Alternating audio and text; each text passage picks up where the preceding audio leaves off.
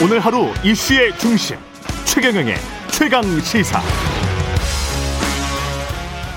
네, 이재명 대선 후보 선출된 지 사흘 만에 이낙연 전 대표가 경선 수용, 경선 결과의 수용을 선언하면서 민주당은 이재명 대선 후보를 중심으로 한 본격적인 대선 준비에 돌입하는 모양새입니다.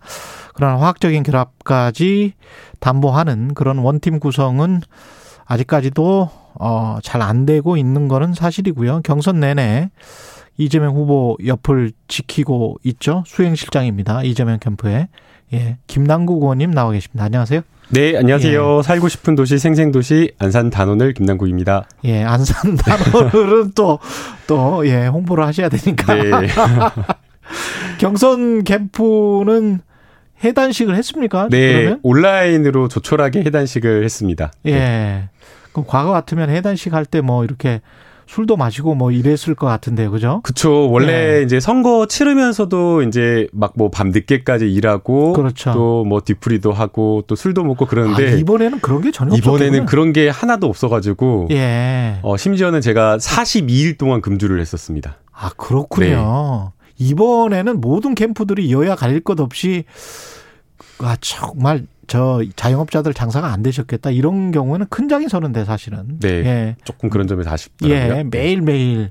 그러면서 이제 서로 친목도 다지고 또 새로운 아이디어도 좀 나오고 그럴 텐데. 일단 이낙연 전 대표는 경선 수용하기로 했습니다. 예 결과를. 네그 이 신청에 대한 결과가 나오자마자 이제 이낙연 대표님의 그 메시지가 나왔는데요. 예. 아무래도 이제 결과가 어떻게 나오느냐에 따라서 이제 승복 메시지를 준비하고 계셨던 것 같습니다. 예. 이제 존경하는 후보님께서 이제 흔쾌히 이제 함께 해주시기로 하셨다라는 점에서 역시 이제 우리 당의 큰 어른이시다라는 그런 생각이 들고요. 어, 대의를 위해서 이렇게 결단해 주시는 이낙연 후보님께 우선 정말 감사하다라는 말씀을 드립니다. 어, 또 이제 그 메시지를 보면 어, 110여일 동안 경선을 함께 해주신 우리 당원들 그리고 지지자분들께 또 위로의 말씀을 또 전해주셨고 또 무엇보다 중요한 것이 민주정부를 함께 만들어 가는 것이 매우 중요하다라고 하면서 이것을 위해서 더 노력하자라고 해주셨는데 그 말씀에 아마 다 공감을 할 겁니다. 그래서 음. 그것을 위해서 어, 잠깐 쉬었다가 또다시 함께 뛰어야 되지 않을까라는 생각을 하고 있습니다. 근데 이 수용 선언 전에 일부 지지자들이 뭐 오늘 법원에 효력정지 가처분 신청 내겠다. 이런 입장을 밝혔거든요. 이거 같은 경우는 계속 진행될까요? 어떻게 보십니까? 어, 이제 우선은 이낙은 캠프 측에서는 캠프와는 무관하고 예. 지지자들이 이제 자발적으로 한 거다라고 이렇게 밝혔더라고요. 음. 아마 이제 지지자분들 입장에서는 어 바로 이제 좀 승복하기는 좀 어려웠던 것 같습니다. 예. 그래서 법적 절차를 밟겠다 하는 것으로 보이고요. 이제 다만 이제 법률적인 것을 좀 검토를 해보면 어 우리 이제 특별당규 대통령 경선과 관련된 특별당규를 보면 이의 신청이나 재심과 관련된 절차가 없습니다. 그래서 예. 이것을 법원으로 가져간다고 하더라도 어 소외 이익이 없어서 이제 가처분 신청이 받아들여지지 않을 가능성이 매우 높고요. 음. 어 그러 그러나 이것은 어떤 어떤 법률적인 어떤 문제는 아니라고 보입니다. 예. 어, 결국에는 좀 시간이 좀 있어야지 그렇죠. 지지자들도 마음이 좀 풀어지는 어떤 그런 측면이 있기 때문에 예. 어, 조금 더 시간이 흘러가야지 되지 않을까라는 좀 생각이 듭니다. 예. 그런데 그 시간이 흘러서 화학적인 결합은 가능하겠습니까? 어떻게 해야 될까요? 어, 우선은 뭐 좀 시간적 여유가 좀 필요하다라고 생각이 들고요. 그리고 또 서로 간에 이제 마음이 풀어진 다음에 서로를 이제 품, 품어내는 그런 어떤 어, 일이 있어야 된다라고 생각이 됩니다. 그래서 아마 두 분 후보자님께서 어, 빠른 시일 내에 만나는 만나야죠. 어떤 예, 그런 예. 어떤 어, 일이 일정이 좀 있지 않을까라는 그런 생각이 됩니다. 예. 그 이해찬 전 대표가 공동 선대위원장을 맡는다는 그런 보도도 나온 것 같은데 그거는 사실입니까? 어 이제 다양한 분들이 이렇게 이야기가 나오고 있고요. 예. 이해찬 뭐 전 대표님을 포함해서 뭐 여러분들이 오르고 있는데 지금 확정된 것은 없습니다. 그렇 지금 당장은 저희가 이번 주와 다음 주까지 국감 중이거든요. 음. 그래서 이제 사실 저도 지금 뭐 한, 한두 시간밖에 못 자고 지금 나온 상황이어서 뭐 선거가 아니라 지금 당장은 국감을 국감. 치르는 것에 온통 정신이 팔려 있는 상황이라 그렇죠. 예, 선대위 구성보다는 좀 국감 준비 그리고 이제 대장동 특히나 지금 그렇죠. 그 저희 후보도 이제 대장동 국감에 출석해서 18일과 20일 18일과 뭐 행안위와 20일. 예, 행안위와 국토위 국감에 출석한다라고 해서 예. 대부분의 일정을 다 비우고 국감 준비 공부한다라고 하고 있는 상황이어서 저희 뭐 캠프뿐만 아니라 대부분의 의원님들이 각 상임위에서 여러 가지 이제 국감 준비에 매진하고 있는 것으로 알고 있습니다. 그 한쪽에서는 특히 어제 뭐 박용진 의원 같은 경우는 그 정면 돌파가 아니고 정면 충돌이 될 수 있다.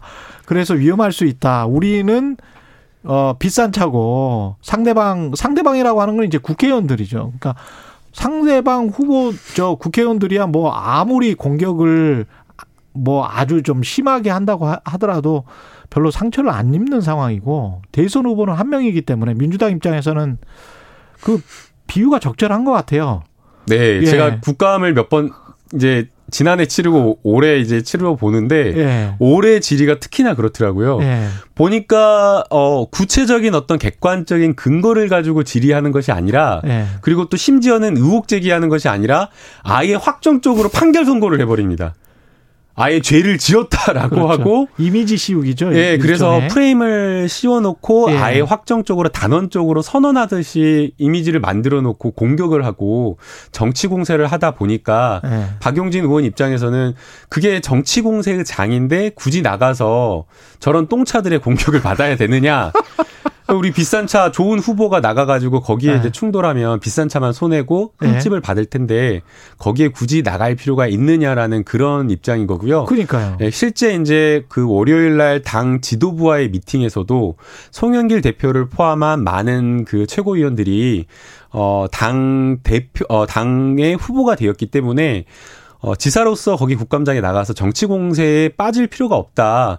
어, 야당들은 거기 이제 국감장에 나오는 순간 어, 옳다구나 잘 됐다라고 하면서 모든 어떤 정치 공세로 흠집 내기에 혈안이 되어서 모든 것을 퍼부을 텐데 굳이 그럴 필요 없다라고 하면서 후보를 보호하는 입장이었는데 예. 뭐잘 아시다시피 저희 후보는 책임감 그리고 무엇인가 어떤 문제가 있다라고 한다면 그걸 피하지 않고 돌파하는 어떤 그런 스타일이기 때문에 음. 어 바로 뭐 자고 우면하지 않고 하루도 안 걸려서 그 다음 날 오전에 돌파하겠다라고 하면서 긴급 기자회견을 했던 것으로 알고 있습니다. 수행실장 입장에서는 이걸 뭐 고안하셨거나 그랬을 것 같지는 않고 그 찬성하세요? 속으로는 어떻게 생각하세요? 저는 국감에 나가는 게 이재명 답다라고 하고 네. 지도부와는 다른 의견을 드렸습니다. 아 그래요? 네. 아 지도부는 반대를 했는데 근데 이준석 그 국민의힘 당 대표는 지금 현재 상황을 봤을 때는 최소한 무능 또는 부패기 때문에 하나의 프레임에는 걸려 있다.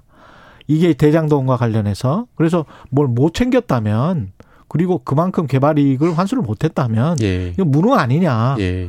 부패는 나중에 좀 검찰 수사나 이런 걸 봐야 되겠고 뭐 이런 이야기인데 어제? 기사 말씀하신 거죠. 그렇죠. 어제 어제 어제 제가 그 기사를 보고 예. 기사를 여기에서 그, 최경련 최강 시사에 나와서 이야기한 거예요. 아 그러니까 그래서 예. 저는 처음에 그 기사를 클릭하고 국민의힘 예. 이야기인 줄 알았어요.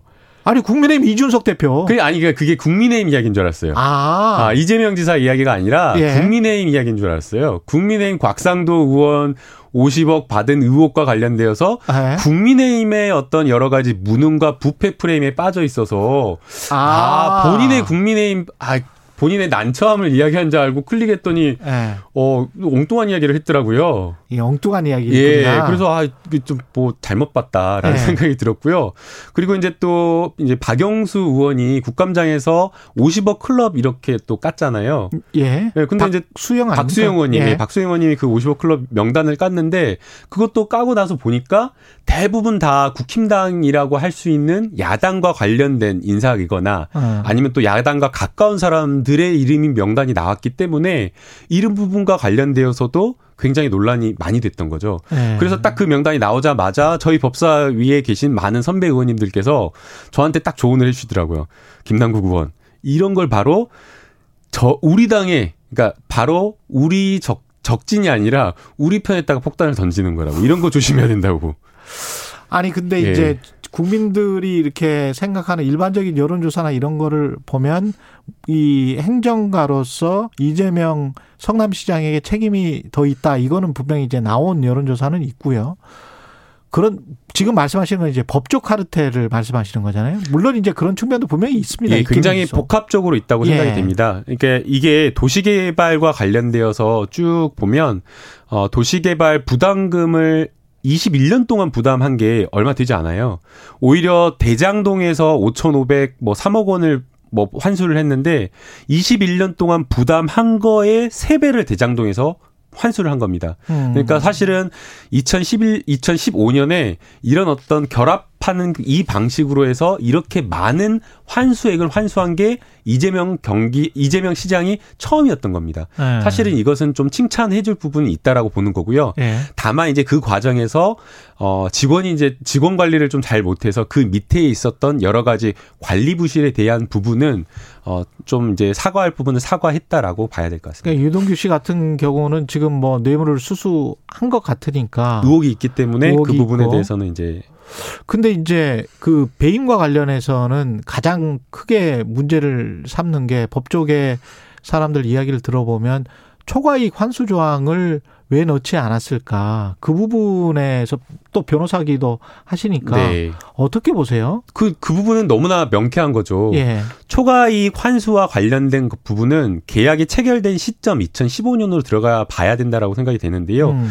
초과이익 환수와 관련되어서 만약 그 초과이익 환수 약정을 넣는다라고 한다면 아마 계약 조건과 관련되어서 상대방 사업자는 그러면 초과이익 환수 약정을 받을 게 다른 조건을 변경하자고 했을 겁니다. 아. 시입 장에서는 위험을 하나도 부담을 하지 않았습니다. 투자도 하다 투자도 하지 않았고요. 음. 위험 부담도 하지 않았습니다. 다른 조항 다른 조항을 건들 변경하느니 다른 계약 조건을 변경하자고 할 겁니다. 네. 그러면 좋아 이익이 발생하면 같이 나누자. 그러면 다른 사업자는 손해가 났을 때도 같이 위험을 분담하자고 했을 겁니다. 아. 그리고 또 역시나 마찬가지로 이익이 났을 때도 성남시가 먼저 우선해서 다 이익을 우선해서 가져가도록 되어 있는데 이익도 균등하게 나눠서 가져가자고 할 것이 분명하기 때문에 예. 과연 그런 것들을 고려할 때 초과이익 환수 약정을 넣는 게 우선하느냐 빼는 게 좋냐라고 하는 것은 오히려 그 시점으로 보면 저는 빼는 게 맞다고 봅니다.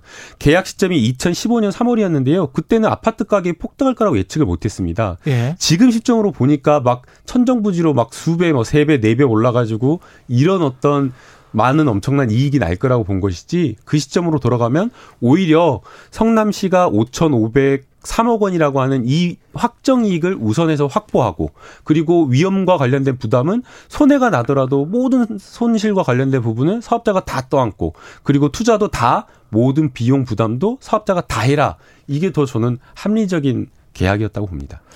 그리고 이재명 서남시장이 책임이 어느 정도 있느냐 배임이 있느냐 없느냐 이 이게 이제 핵심 중에 하나고 또 다른 핵심이 이제 법조 카르텔 이 사람들이 특히 뭐 곽상도 의원 같은 경우는 아들이 50억을 받은 게 이제 나왔으니까요. 근데 그거는 이제 회계 처리를 그쪽에서 했단 말이죠. 화천대유가 그렇다면 이게 죄가 안 되는 건가? 어 이거는 대법원의 여러 판례들이 있는데요. 어 법적으로 합법화해서 여러 음. 가지 음. 형식적으로 예컨대 성과급으로 해서 예. 합법화해서 예. 처리해서 뇌물을 줬다고 하더라도 거기에 어 대가성이 있다거나 직무 관련성이 있는 것이다라고 하면 충분히 뇌물로 처벌이 된 사례들이 판례들이 너무나 많습니다. 아 그렇군요. 예. 다른 그 법적 카르텔과 관련된 55 클럽과 관련된 것은 검찰이 수사를 제대로 할지도 사실은 좀 의문이고요. 해야 됩니다. 네, 그러니까 네. 되게 보면 검찰이 검찰과 관련된 사건들 다 봐준 경우가 많았거든요. 네. 실제 대장동과 관련되어서도 박영수 특검이 2011년에 그 A 씨라는 사건 부산저축은행에 어 대출 알선한 사건을 맡았었거든요. 그렇더라고요. 네, 근데 변호사였고. 네, 그랬는데 그거를 공교롭게도 윤석열 중수 이과장일 이과장이 또 그 사건만 기소가 안 됐어요. 안 됐어요. 근데 대출 정도가 대출 대장동? 금액이 1,155억 원이나 되는 예. 엄청난 큰 부실 대출이었는데도 불구하고 그랬는데 아예 참고인 조사만 하고 봐줘 버렸거든요. 음. 뭐왜 봐줬는지는 모르겠지만 어쨌든 이해 불가입니다. 제가 지난해 국감에서 제일 최초로 한국전파진흥원에서 옵티머스 사건을 서울중앙지검에 고발했는데 이것도 무혐의 처벌한 거 그때 지적을 했어요. 근데 윤석열 총장 왜 무혐의 처분한 거 기억도 안 난다 그래요. 남부지검에서 똑같은 고발장 고발해가지고 기소했거든요. 특히 남욱, 이게, 남욱 네. 변호사 같은 경우도 지금 저 수원지검에서 기소는 했지만 1, 2심에서 다 무죄가 맞습니다. 선고가 됐거든요. 예, 횡령 그, 혐의가 있다라고 했는데 그거보다 훨씬 더 처벌 혐의가 낮은 변호사법으로 기소해가지고 결국에는 1심, 2심 다 무혐의 무죄가 나왔습니다. 근데 그때 수원지검장이었던 강찬우 검사장이 지금 화천대유의 고문이고 포함이 되어 있죠. 예, 그러니까 예. 그게 카르텔로 볼 수 있는 건지, 근데 이게 법적으로 또 추궁을 하면 검찰이 제대로 수사를 할 수 있는 건지 그것도 좀 의문이긴 그러니까 합니다. 이, 이 건만 이 건뿐만 아니라 예. 그 윤석열 총장의 장모 건도 그렇잖아요. 그 요양병원과 관련되어서 같이 동업해가지고 했던 사건 윤석열 장모만 다 빠져나갔어요. 윤석열 장모 또 다른 사건 사문서 위조 사건 윤석열 장모만 불기소 처분됐어요. 무혐의. 다 윤석열과 관련된 사건만 다 봐주게 되고 아니면 또 뭐 박영수 특검이나 이런 어떤 특 수부와 관련된 검사들과 관련된 사건들 이런 어떤 봐주기 수사들이 어마어마하게 많다. 정관예우로 볼 만한 그런 사건들이 많기 많고 또 이 대장동과 관련된 어이 사건에서도 역시나 이 정관예우 또 법조 비리와 관련되어 있다라고 볼 만한 의혹이 있기 때문에 근데 그 경계, 철저하게 수사해야 됩니다. 경계선이 애매해서 정관 애우였다라고 쳐요. 그래서 뭐 어, 무지막지한 돈을 그 사람들에게 줬다고 하면 관행이었다 이렇게 하면 또 우리 검찰 수사까지 해서 뭐 기소하고 이랬던 전례가 별로 없었던 것 같은데요, 저는. 그렇죠. 이제 실제 뭐 친한 형이여 형들이어서 예. 돈 줬다 그러면 예. 쉽지 않은 문제인데요. 예. 이제 고문료였다. 예, 그러니까 이제 그 현직에 있냐 공무원, 그러니까 공무원이었던 사람들은 처벌 가능성이 높아, 높아질 거로 보이고요. 그래서 음. 곽상도 의원은 기소 가능성이 높을 걸로 보입니다. 음. 그리고 이제 그 외에 어, 그냥 변호사들은 솔직히 조금 기소하기는 쉽지 않아 보입니다. 왜냐하면 네. 고문이기 때문에. 네. 그리고 박영수 특검도 수사를 하면 어, 특검도 어쨌든 공무원 신분을 유지하고 있는 것이기 때문에 수사를 하면 뭐가 나올 가능성이 저는 있다라고 보입니다.